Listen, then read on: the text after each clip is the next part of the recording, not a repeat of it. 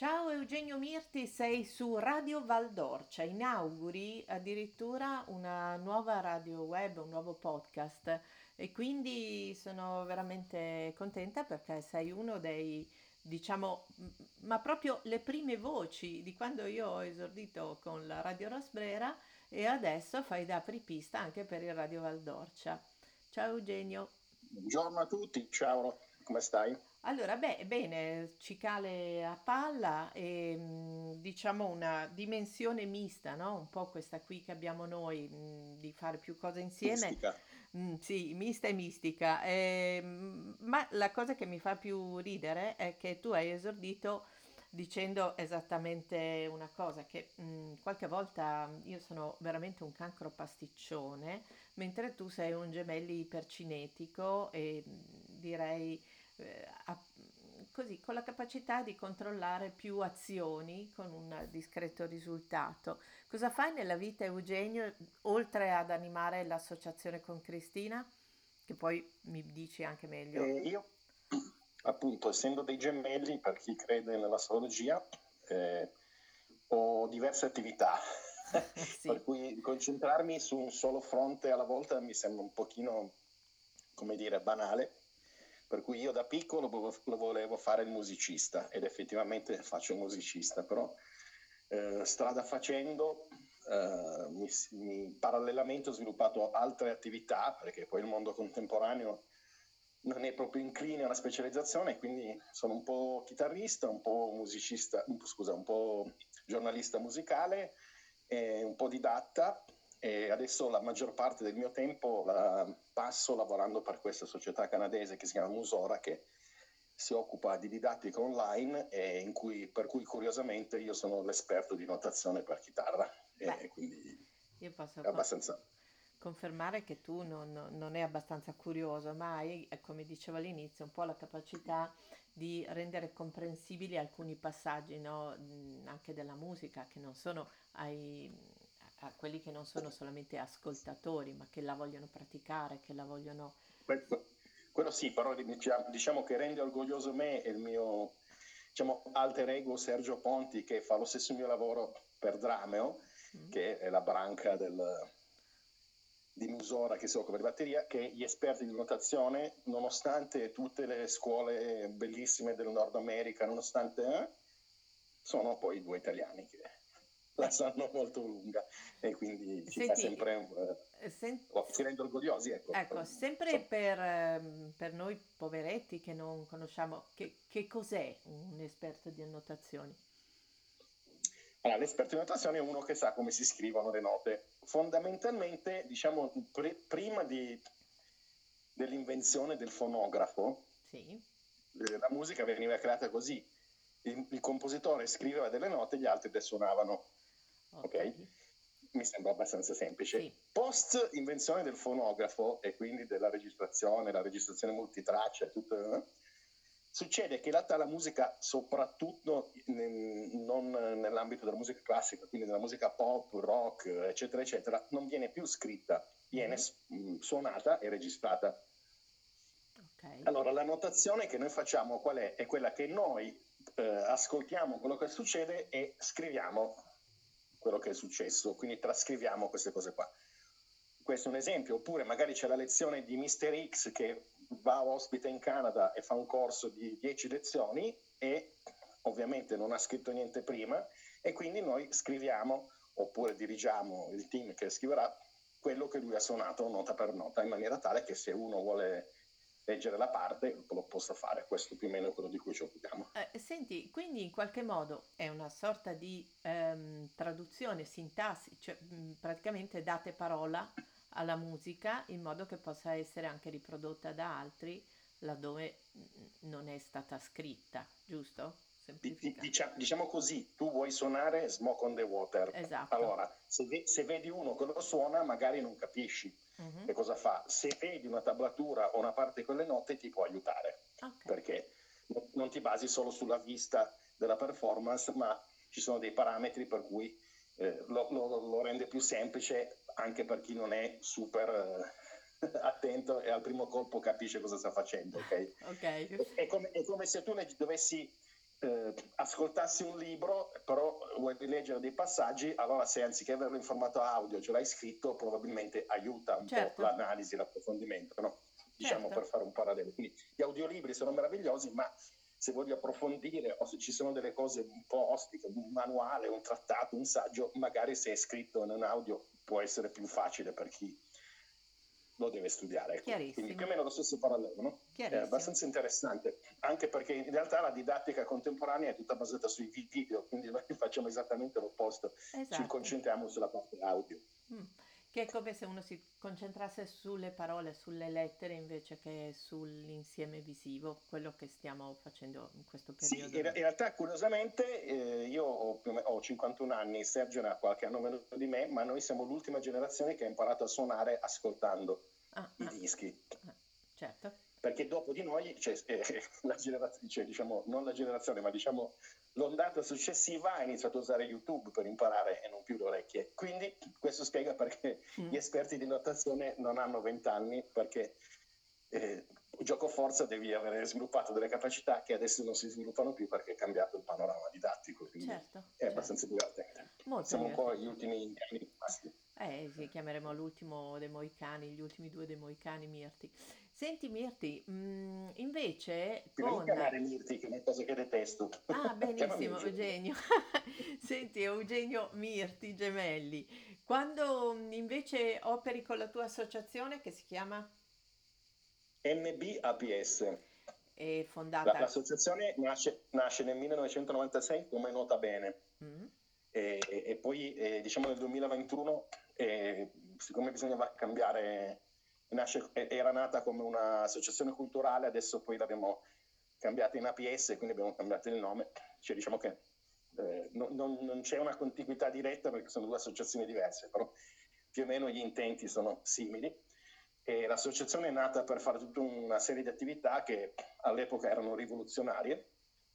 Eh, quindi nel 1996 noi facevamo corsi di musica rock, metal, blues, quello che vuoi, eh, però eh, insegnati come fosse musica classica, quindi imparando a leggere, facendo tutto. E tieni conto che i conservatori ci hanno messo poi vent'anni per abbracciare questa cosa, quindi noi e una serie di altre associazioni sparse per l'Italia eravamo un manipolo di innovatori che ha innovato, tant'è che poi adesso è diventato istituzionale. E siccome questa cosa poi è diventata istituzionale, noi abbiamo continuato a fare i nostri corsi, ma adesso appunto ci dedichiamo anche a capire cosa, come sarà il mondo del futuro, la didattica online, la didattica in streaming. Ci sono mille, la tecnologia permette di fare mille cose, allora eh, intriga me e le persone che lavorano con me capire come sarà la didattica del futuro e come si può fare in modo che sia funzionale a, a, permettere a tutti di suonare, che è poi l'obiettivo che noi ci eravamo dati. No? Senti, dacci qualche nome anche dei tuoi, del tuo gruppo. Beh, cioè, il, mio, il mio socio alter ego da sempre, Diego Damiano, che insegna la chitarra come me, insomma, è un luminare della tecnica chitarristica, poi c'è Mario Sereno al pianoforte, Paolo Narbone che insegna batteria. Oltre alla musica, ci terrei a, a citare Cristina esatto. Giaccardi, che è mia moglie, che si occupa di yoga e che da vent'anni almeno che insomma insegna yoga e, e lo insegna in particolare lo yoga per la terza età, quindi alle persone che magari hanno dei problemi eh, non gravi, no? però magari problemi alla schiena, piccoli dolori e lo yoga può essere benefico. Quindi Senti, una sorta di ginnastica dolce, però con un substrato poi filosofico dietro. No? Quindi agli ascoltatori possiamo rivelare che la vostra associazione fa una performance il 5 e il 6 agosto all'impresa agricola Pantea. E, ehm, e, così quindi apriamo su due aspetti. Uno, quello appunto che ci accomuna in questa in fondo volontà ricerca di da una parte imparare qualcosa, insegnare qualcosa, studiare qualcosa, incuriosirci di qualcosa, e l'altra di farlo in contesti che alla fine generino bellezza. Poco fa, quando ho avuto un momento dei miei di conflitto con la tecnologia, giustamente Eugenio ha detto la sua frase, quella sui problemi, ridicela che così almeno ce la stampiamo. Sì, senza una nota, eh, dice se c'è un problema Lo puoi risolvere? Sì, risolvilo. Lo puoi risolvere? No? Boh, smetti di pensare al problema, tanto non ci puoi fare niente. Vai a mangiare qualcosa di buono. Ecco, e quindi... e quindi ho fatto esattamente... È molto difficile da fare, però in realtà è un esercizio che sulla lunga secondo me diventa molto utile perché ti risparmi tanti mal di pancia e arrabbiature, tanto se non ci puoi fare niente, non ci puoi fare niente. Quindi... Accettare le cose è anche eh, sì, interessante. È un segno di vaga saggezza del quale poi ci freggeremo se ci riusciremo, non lo so, ma insomma ci proviamo. Sì, di solito mi incazzo come Thor, però mi piacerebbe fare finta che ci riesco. Senti, sotto gli ulivi cosa sentiremo il 5 e il 6 agosto all'impresa agricola Pantea in eh, quel di Contignano, frazione di Radicofani? Parto da una premessa, eh, diciamo, eh, filosofica, che per me è importante. Allora, non tutti sanno, anzi direi nessuno, che l'opera, e che nasce a Firenze e poi si afferma a fine del Cinquecento, si afferma a Venezia nel Seicento e poi nel Settecento e l'Ottocento in tutta Italia, nasce come una cosa super popolare. I teatri di opera facevano un sacco di soldi perché mentre c'era l'opera, nella platea le persone potevano giocare d'azzardo e quindi prendevano la loro eh, quota sui, su, su, sul gioco d'azzardo. Okay, quindi, e cosa succede? Che a un certo punto l'opera nel XX secolo diventa una roba per elite eh, super mummificata. La stessa cosa, secondo me, sta capitando al jazz, o è già capitata, siamo lì, che nasce come musica da suonare nei bordelli di New Orleans e ai funerali e adesso è diventata una musica ipercolta di una noia, se posso dire, mortale, per cui veramente insopportabile questo substrato di eh, io faccio una musica difficile e se le persone non apprezzano non capiscono nulla è perché io sono bravo e, e per essere una musica che veniva fatta nei bordelli direi che siamo un po' lontani. Allora e anche come didatta c'è questa mitizzazione del musicista per cui la musica è per i professionisti, tutti gli altri meglio se vanno a zappare o guardano le serie di Netflix. Ecco, io non condivido nessuna di queste tesi, la musica è di tutti, se tutti suonassero il mondo sarebbe migliore e soprattutto il jazz è importante che torni a essere una musica che tutti ascoltano, perché è bellissimo se togliamo eh, questo strato di un po' snob, di... poi può anche essere complicato e difficile, non è che deve essere per forza popolare, però diciamo che lo deve essere in maniera ragionata e non ricercata apposta. No? Detto tutto questo, uh, io quindi mi sento più un divulgatore in, questo caso e mh, proporrò un concerto dove passiamo diciamo, dalla, dallo swing degli anni 30 fino ad arrivare al contemporaneo jazz degli anni 60, cercando di raccontare e suonare i pezzi più importanti. Poi ovviamente un concerto per chitarra solo ha delle limitazioni intrinseche, per cui non si può fare tutto quello che si dovrebbe o vorrebbe, però è un viaggio nella storia del jazz in maniera tale che uno dica ma io pensavo che fosse una roba astrusa e difficilissima, invece guarda, carino, forte, no? cercare di interessare le persone.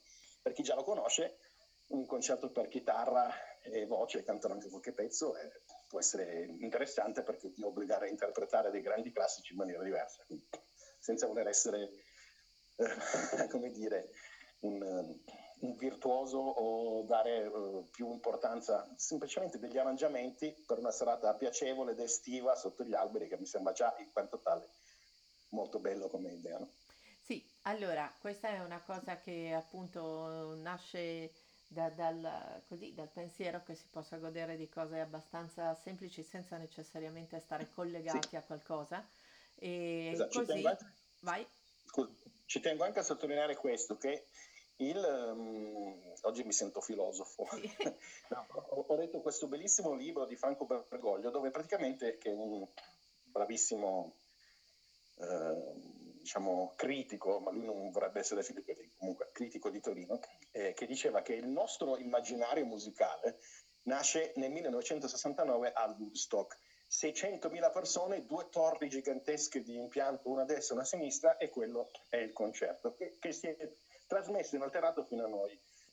Di nuovo, in, un'ottica di un mondo sostenibile, di fare delle cose sensate, secondo me quello lì è diventato ciarpame perché non ha nessun senso, non è sostenibile esatto. economicamente, non è sostenibile da un punto di vista ecologico, produce una quantità di rifiuti audio Indegni. e rifiuti in e quindi eh, a me torna cara questa cosa, l'esperienza del piccolo club, che in realtà è bellissimo e puoi traslare in qualsiasi luogo, per esempio appunto una tenuta agricola della Toscana, e l'esperienza per chi partecipa è infinitamente maggiore. Poi non dico che io ho visto Rolling Stones a Wembley e mi è piaciuto, diciamo in questa fase della mia vita e della storia forse non è più il modello che mi Interessa. appassiona. Sì.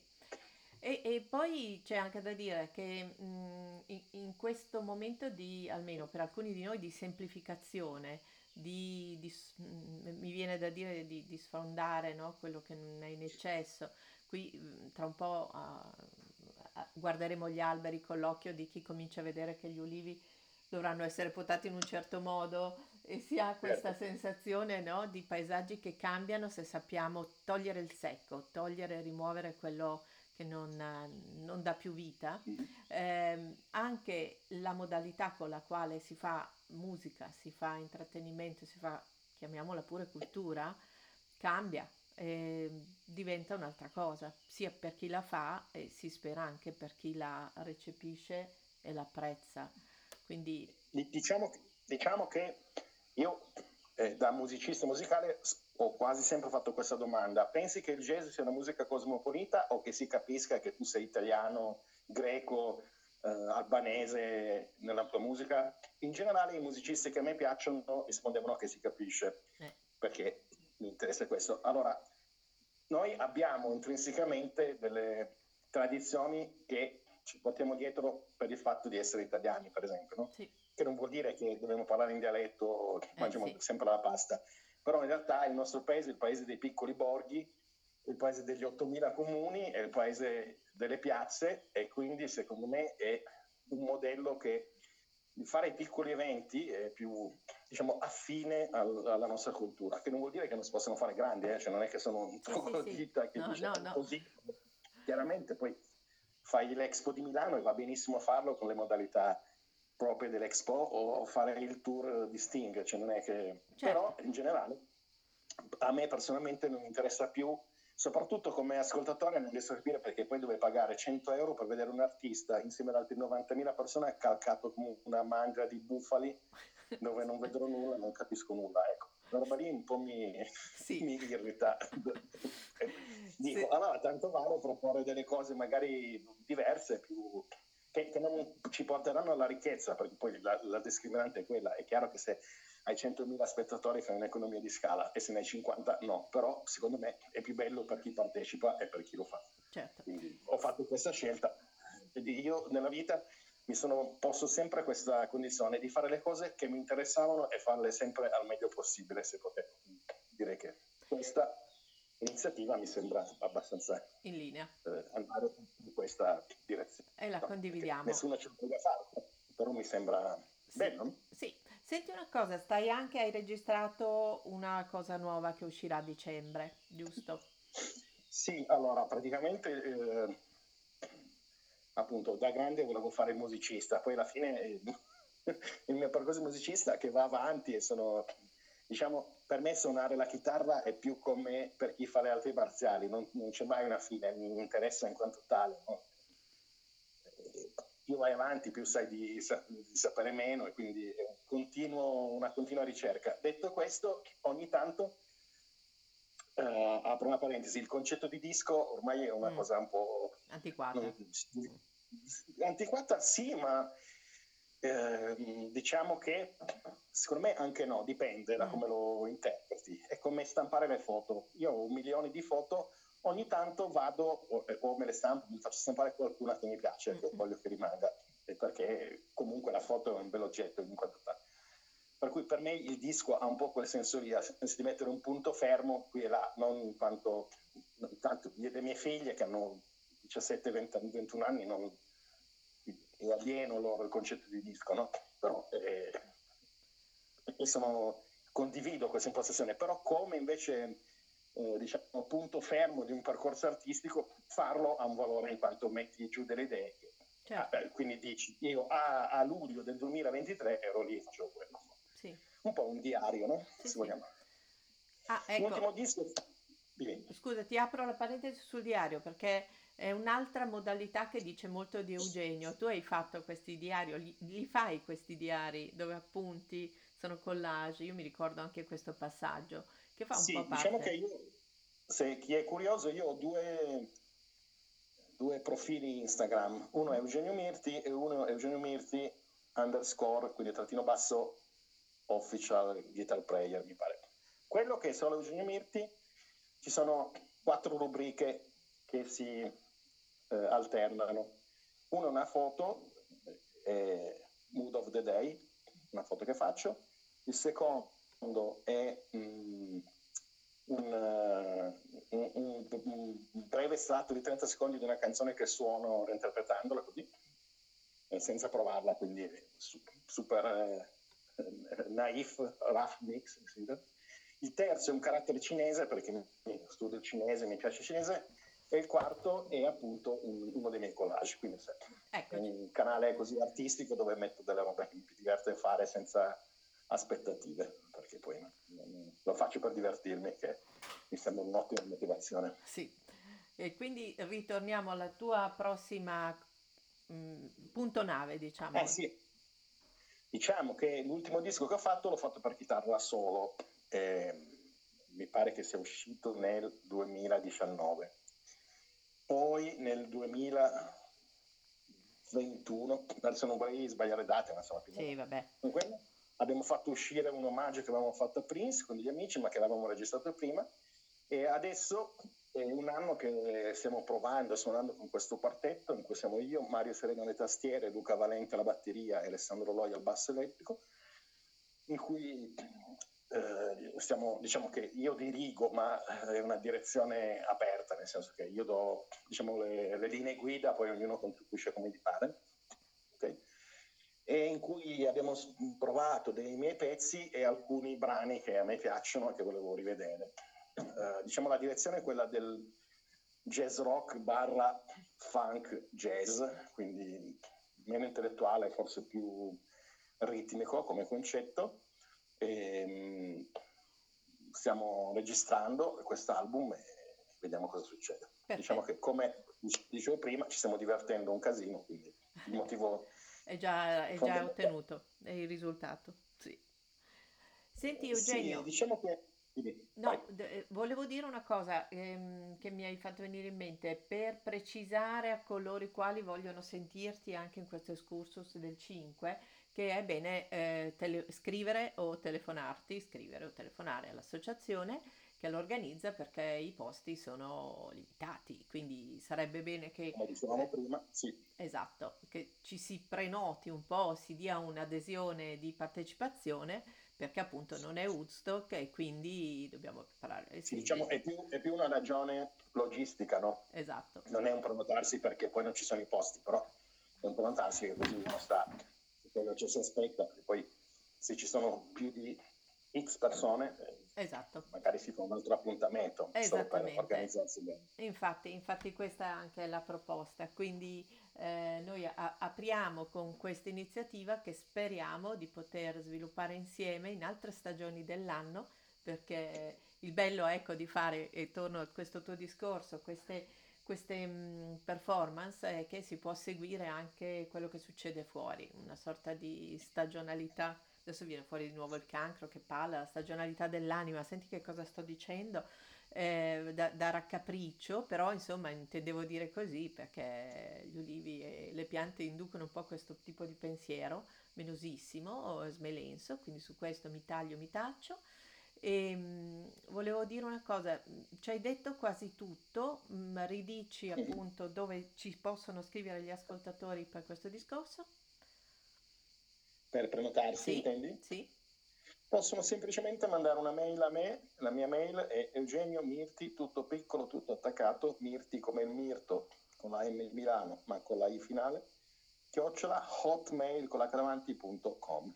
E la stessa cosa ovviamente si può fare, anzi si, si consiglia di farla per il sabato, il, la domenica mattina, quando ci sarà Cristina sotto il pino. Cristina farà una lezione aperta di diciamo, conoscenza dello yoga, di pratica dello yoga, e E quindi che anche è qui è molto bello perché consigliabile venire col proprio tappetino, il proprio supporto. Chi lo fa già sì, yoga lo, lo storino e due vestiti comodi larghi. Ecco, Senti. Eugenio, allora io ti ringrazio, ti saluto e grazie di questa apertura su Radio Valdorcia. Dovremo trovare, faremo le prove per trovare un saluto adeguato per questa nuova mm, modalità di racconto di Eh, questo. usa quello di Robin Williams. Good morning Vietnam! Infatti devo dire che Alessandro la prima cosa che ha detto è ma parti da qui, da dove si può partire quando... E troverò il modo di essere adeguatamente squillante quando comincio queste chiacchierate. Allora, un Bene, abbraccio, un grazie a saluto e al 5 agosto, vediamo eh, il 5 di agosto. Radio Valdorcia. Ciao! Questo è tipo gatto, eh? Ah. Ciao!